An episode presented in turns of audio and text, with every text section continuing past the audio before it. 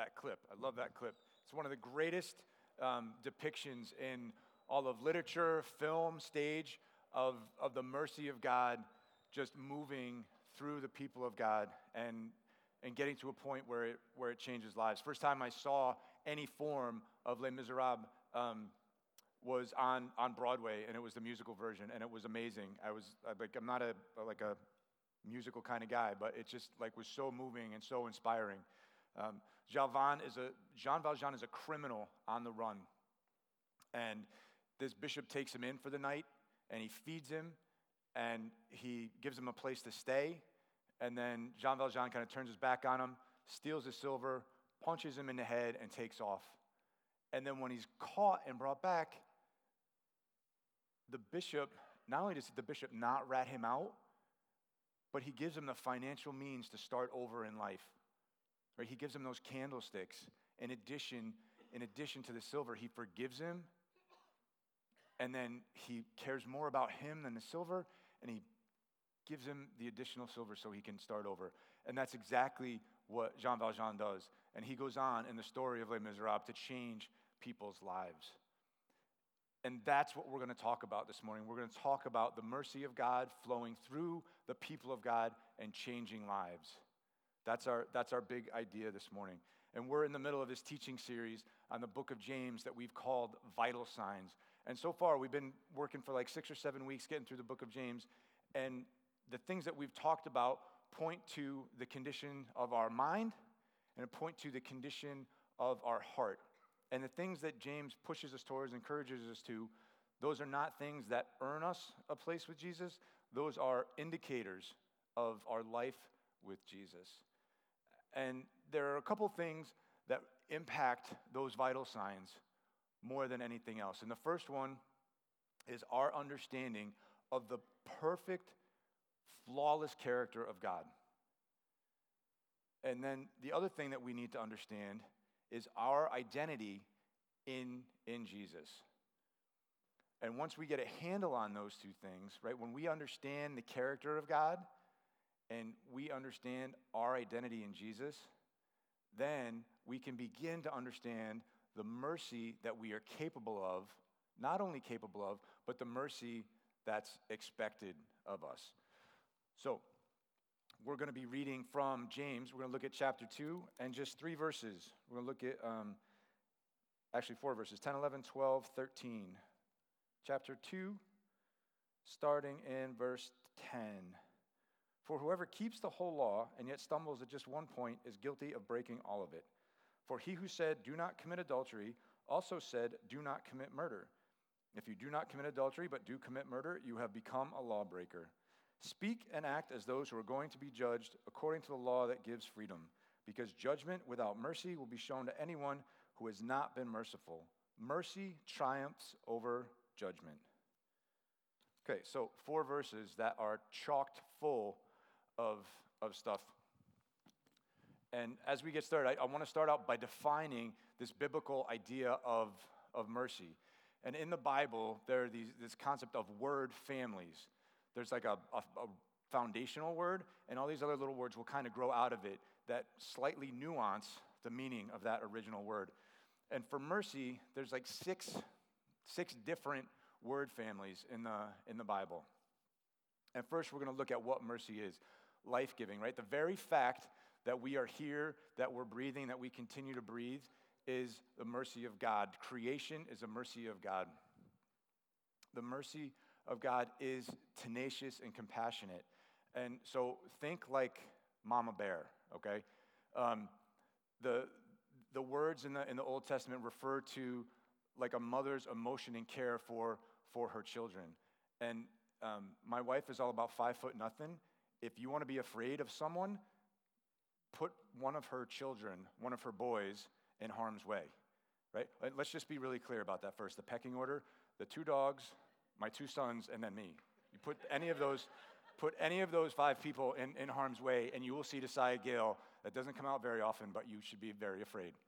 Um, the mercy of God is also charitable. It's, it's self-sacrificial. It just, it, it gives to those in need, identifies those in need, and it gives to them.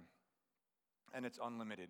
There's verses in the Old, Old Testament that talk about the mercies of God being new every morning and that our, our sins are removed from us as far as the east is from the west. Right? There is no limit to God's mercy for those who come to Him and ask for it. That's what mercy is, what mercy does. You go to the next slide, Virginia. Mercy forgives. Right? I'm going to refer back to the clip now.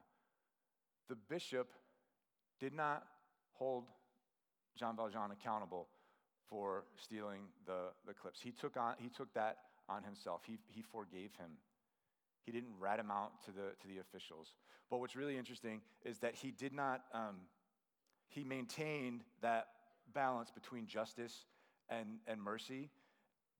Like he recognized the, um, what's the French word? Is it gendarme? I don't know what the French word is for the, the police, but um, he recognized them, he thanked them, he offered them a glass of wine, right? And at the same time, he was showing mercy to Valjean. He showed him love, right? Mercy loves, loving kindness. He cared more about Valjean than he did about the silver. And the last thing is, it gives. He gave him those additional silver sticks. Valjean took the silver, and then the bishop gave him even more than that so he could go and start over. What mercy is, what mercy does. That's kind of the foundation for our conversation this morning. Let's look at verse 10. And I have highlighted up there for you stumbles at just one point. So, James's audience, there was this, um, this feeling or understanding that if you maintained the, the biggies, the big, the big rules, the big laws, that if you kind of slipped at some of the smaller ones, it was okay. And what James is doing in these verses is he's trying to get us to recognize the person of God in his written word, right? God's perfect will and his perfect character is represented in his word. And so when we violate even just the smallest piece of that, we violate the character of the perfect God of the Bible. And that's, that's not to say by any means, by any means, that all sins are equally horrible or tragic or terrifying. Um, not at all. What, what we need to recognize, though, is this is that because God is perfect in every aspect of his character, something that we could not even begin to comprehend, right? Um, even the slightest, the slightest transgression renders us guilty before him and in need of his mercy. So we're in, we're in need of his mercy. But you might be like, okay, that's not really, how does that work, right?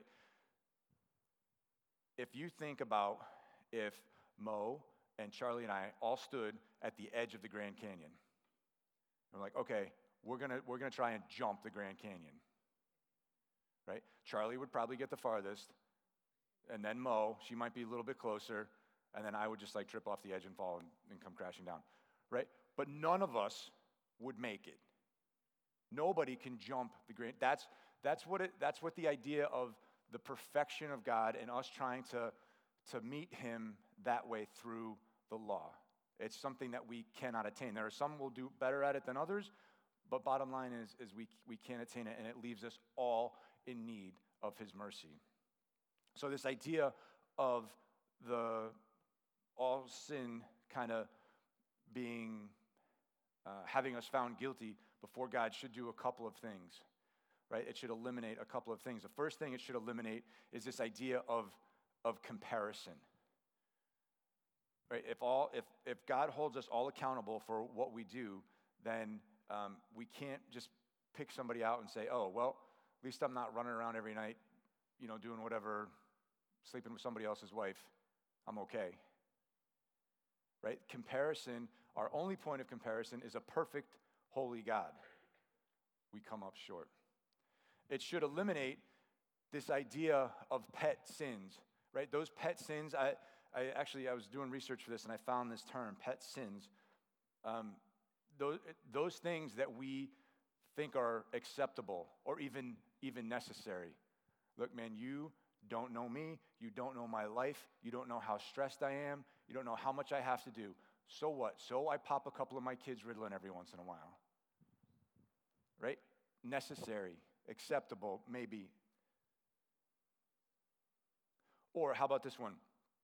Well, it, if I don't like if if I don't point out what that person's doing wrong, then how are they going to be held accountable? There's a difference between being there for somebody and speaking the truth and love and being a judgy jerk. Right? It eliminates this idea of, of pet sins. How about monster sins? It eliminates those as well. Right? The idea of monster sins. Those sins that are, are so horrific, those sins that the church has got to do something about. The playing field is level. Because the truth is, is that the majority of those monster sins are monsters because they're not yours. Because you can look out and see somebody else doing them, and they're not the ones that you struggle with. Those are the ones that we tend to identify as that's horrible. That somebody has to do something about that. That all goes away. And the last thing that this idea of all sin, any sin rendering us guilty before God does, is it eliminates misunderstandings. It eliminates the possibilities of any other route to God other than the work of Jesus on the cross. And specifically, it eliminates the idea that we could be good enough to earn a place with God. Right? Jesus is the only one that lived a perfect life. And then he died like one of us for our imperfections. Because of the cross and what Jesus did on the cross, we are seen as innocent. Jesus' perfect life led him to the cross. And in the cross, we find the mercy. We find the mercy of Christ. Does that make sense? In our, in our understanding, God's character, right? God's character, He is perfect. Our identity in Christ, we are desperately in need. We can't earn our way to God. Jesus steps in. We are objects of the mercy of Jesus. And that's how God sees us when he views us objects of mercy. He looks at us and he sees Jesus. When you come into relationship with Jesus, you are an object of mercy. Virginia, put that next slide up. Objects of mercy are meant to be conduits and not containers. Right? Let me read that again. We, you, me, if you're walking with Jesus, you are an object of mercy. Objects of mercy are meant to be conduits and not containers. Things flow through a conduit, things go into a container, and they stay there. All right, let's move on. Verse 12. Speak and act as those who are going to be judged by the law that gives freedom. James likes this phrase, the law that gives freedom. He used it in chapter 1. And when we talked about it in chapter 1, I defined it to you as the Old Testament ethic as lived, taught, and altered by Jesus. So in the Old Testament, there were 600 plus laws. And Jesus was born as a man, 100% man, 100% God, and he fulfilled every one of them perfectly, met every single one of them. And then he died like somebody who kept none of them. He willingly laid down his life and accepted that penalty that we deserve. That's the first piece. So the second piece is, right, so Jesus altered the Old Testament ethic. He elevated the importance of the heart and the fact that all of our actions flow out of our heart. And he lowered the importance of this idea of keeping up external appearances. I could be like a horrible, crusty person on the inside, but as long as I'm like keeping up appearances and I'm going to church and I'm saying the right things, doing the right things, that's okay. Jesus came and said, No, that's not it. um, in these verses, James refers to murder and adultery. And there's a couple reasons Bible scholars think that he picks those two. They're obviously the pretty, pretty big ones in the original top 10. Um, but there was also a group of really uh, they were called zealots, uh, of Jewish folks who were willing to uh, to kill the Roman oppressors in order to further the cause of the Jewish people. And they felt that that was okay. Right? So they, were, they weren't committing adultery, but they were, they were killing people. And they felt that was okay. So James was also was trying to address that. The other thing that James does, and I mentioned this last week, is he refers back to Jesus' Sermon on the Mount. In the Sermon on the Mount, Jesus talks about murder and he talks about adultery. And I'm going to try and get these right, but what I think he's, if I'm remembering right, what he said was, You have heard it said, Thou shalt not commit murder, thou shalt not kill. But I tell you that if you look at a man with hate in his heart, hate in your heart, you have already committed murder. And then he does the same thing with adultery. He said, You have heard it said, right? If you commit adultery, it's a sin. But if, I'm telling you, if you look at someone else with lust in your heart in a lustful way, you have already committed adultery. So James is referring back to what Jesus was doing there, and Jesus took two of the biggies and he made them applicable to all of us. He took two things that, like, not, not so many people were are guilty of. And he said, No, it's not about the actual action, it's about your heart and what comes out of your heart. So, this, the, the law that gives freedom, Jesus took it and he altered it and he made it about he made it about the heart. Jesus fulfilled everything. He kind of ramped up what was expected of us. And then so we, it's up to us, right? If we come to a point where we believe that Jesus fulfilled every single one of those laws, and we believe in his teachings, that it's the heart, it's what comes out of the heart that matters. And we say, God, I can't do this on my own. Then we receive his mercy. When we receive his mercy, we are freed from sin and death. We are freed from the exhausting, the exhausting practice of trying to keep up our external appearances. Because of the perfect life, innocent death, and triumphant resurrection of Jesus, because he fulfilled the justice that a perfect and holy God requires, we are freed to be all about mercy. So I'm going to try and encapsulate what I just spent the last 10 minutes trying to explain. The perfect character of God, the, the sin created need in us and the mercy showed to us reveal the mercy that's required of us. God's character, perfect. Our identity in Christ as people who were forgiven tremendous amount and viewed as holy now because of that. And then God, Father, Son, and Holy Spirit pours his mercy out on us. And then we're to take that mercy and let it flow through us out and onto other people. The next verse, chapter or verse 13. Because judgment without mercy will be shown to anyone who has not been merciful. Jesus told a story. Um, he was talking to his disciples that kind of really exemplifies this in, in a big way, and I want to read it to you.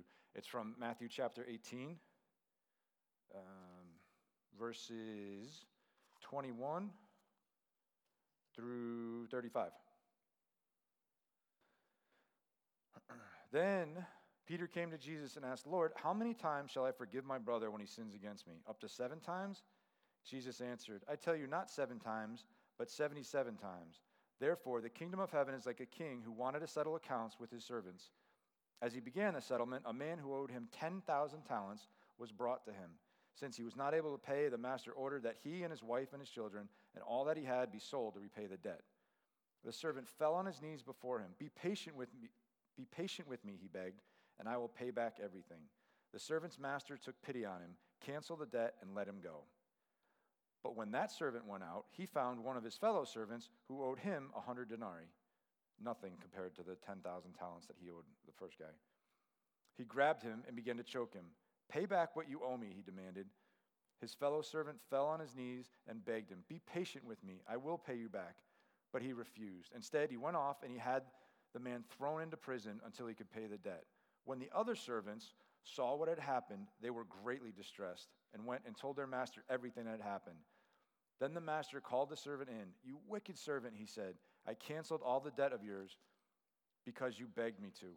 Shouldn't you have had mercy on your fellow servant just as I had on you? In anger, his master turned him over to the jailers to be tortured until he should pay back all he owed. This is how my heavenly Father will treat each of you unless you forgive your brother from your heart. The mercy that is shown to us is the mercy that's expected from us. This guy, the first guy, his heart wasn't changed by the fact that he was forgiven this huge debt that he had, that there was no way that he could ever repay. His heart wasn't changed by it. And so his actions weren't changed by it. We, we don't do things like show mercy to earn a place with God. We show mercy because we've already been shown mercy. It's an indication, right?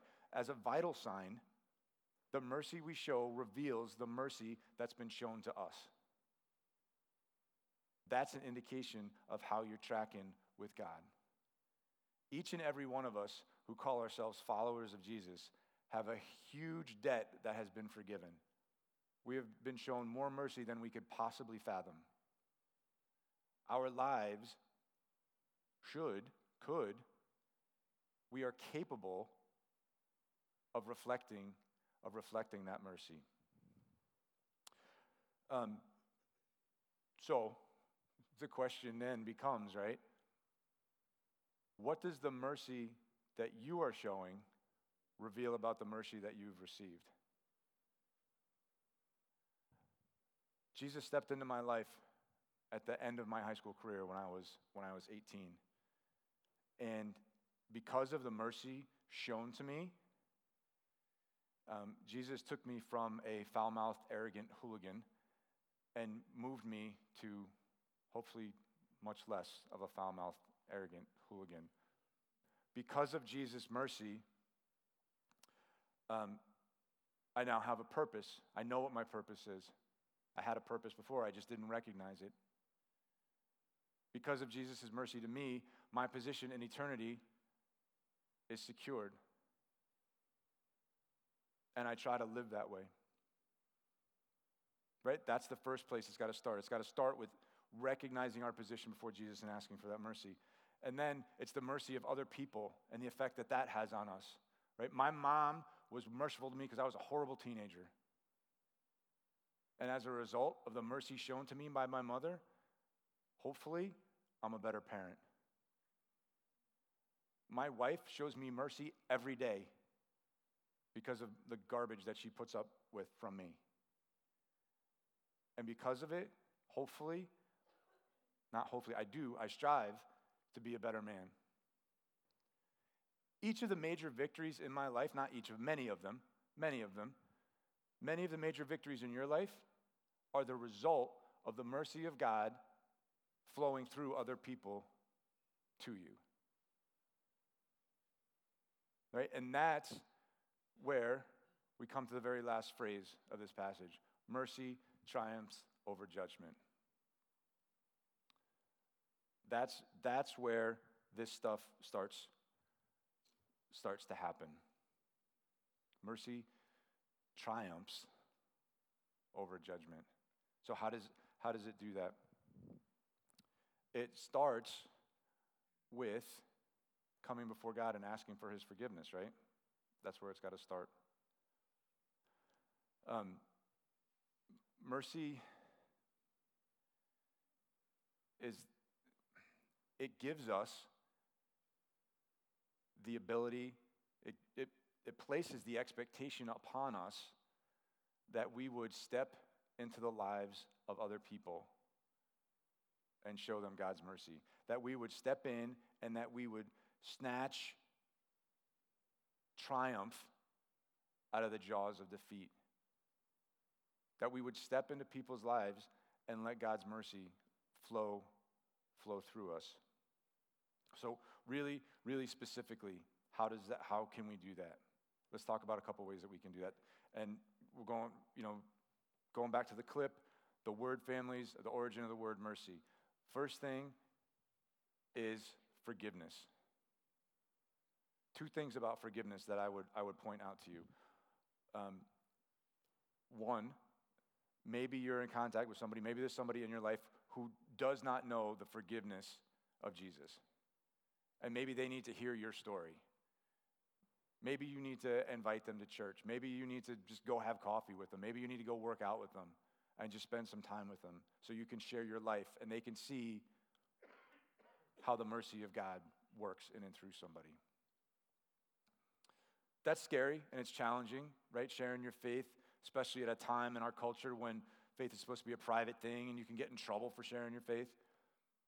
Um, the second one, the second part of forgiveness might be even scarier. There's somebody is there somebody in your life that you need to forgive? Is there somebody that's, that's hurt you? There's somebody, something that you need to let go of, that you need to trust God for the judgment part of that. Remember, God is a perfect judge, perfectly just, and He will take care of that. Our job, we are freed because of God's perfect justice, we're freed to show mercy. Right? Is there somebody in your life who needs the forgiveness of Jesus? Is there somebody in your life who you need to forgive? The second part of mercy triumphing is a display of love, loving kindness. Uh, there's somebody in your life who needs you to smile at them. Simple, easy, right? There's somebody in your life who needs a text. Hey, man, thinking about you. What are you doing today? Somebody who needs a phone call. Wanna go grab coffee? Somebody who needs a meal. Somebody who just wants to sit across the table from, with you, share some good food and some good conversation, and know that they matter. Is such a powerful thing. And it's one of the ways that mercy moves, is by demonstrating loving kindness. The last one is, uh, is generosity. There's somebody in your life who could use a couple of bucks. I'm not talking about me, I'm not talking about the church. I'm talking about somebody that you know. Somebody who's struggling, somebody who's struggling to pay a bill, somebody who's making a decision between medicine for their kid and food on the table. And you got a couple extra bucks in your pocket. You can do something about it. That's the mercy of God. That's one of the ways that mercy triumphs. I know a whole school full of kids in Kenya who could use a couple of bucks. I know a rescue mission right down the street and the people who go there looking for food every day, who looking for somebody to help them recover, could use a couple of bucks. God's mercy moves powerfully in and through the generosity of his people. Becomes really difficult when it's all three of them. Somebody in your life who you need to forgive, who God may grant you the opportunity to show some love and who might need just some resources. Imagine the difference you can make in somebody's life by doing all three of those things. Yeah, it's hard. It's not as hard as the cross. Right? The mercy that is we are capable of, you are capable of that. I don't want you for one second to think, I can't, I can't do that's like super religious guy stuff. That's not for me. Because you have been shown the mercy of Christ, You are capable of that. And not only are you capable of it, but it's expected of you. Mercy triumphs because mercy is about beginnings. Mercy is about second chances. Mercy is about restored relationships. Mercy changes people's destinies. You can turn somebody's life around by showing them the mercy of God that you've received. The triumph of mercy starts when we come before God and we humbly ask for his mercy in Jesus. The triumph of mercy continues when the mercy that we show to others is the mercy that's been shown to us.